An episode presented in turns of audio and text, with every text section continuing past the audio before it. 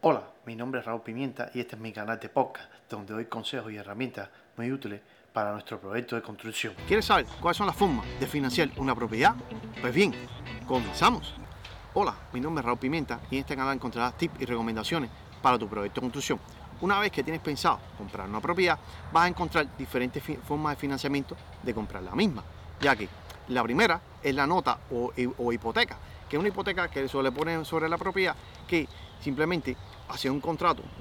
con una compañía prestamista y es la garantía que van a tener ellos que una vez que tú termines eh, ese, que pagues ese préstamo, tú vas a obtener el título de la propiedad. La otra manera es la escritura de fideicomiso, ya que con la escritura de fideicomiso pasa lo mismo, es un préstamo que te están haciendo y entonces el, el, caso del banco, en caso que, como digo, dejas de pagar o no hay un, un dinero que pueda sustentar eso, e, ellos son los propietarios y vas a obtener, siempre ellos tienen una ganancia, ¿sabes? Por ese préstamo que te están haciendo, un gravamen que te están poniendo. Y entonces, una vez que tú hayas pagado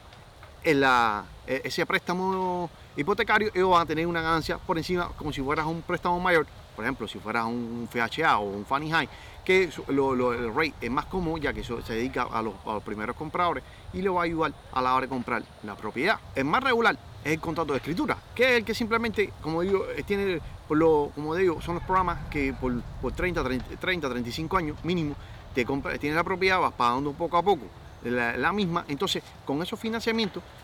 okay, vas, a, un poco más suave. Entonces al final él, la, tierra, que son, los, son el dueño, y tú poco a poco vas pagando la propiedad. Ya que de estas tres maneras, yo siempre recomiendo, o sea, que,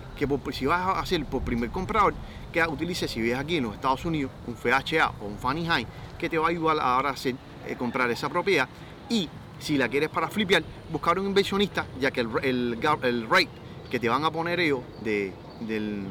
de la ganancia va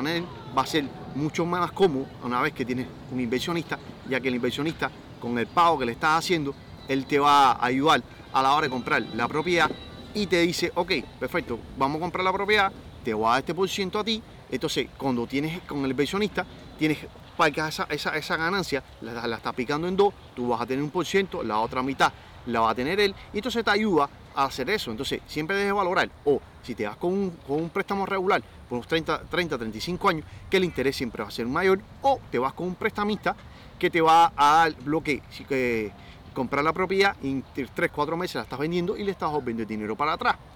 O también está la otra opción de que simplemente tienes el dinero y dejas el 20% de entrada a la hora de comprar la propiedad y eso también te va a ayudar porque mientras más dinero tú dejes en entrada, siempre la, la letra te va a quedar más cómoda. Por favor, suscríbete a este canal para que estés al tanto de los podcasts que subimos y por favor, seguidme en mis redes sociales.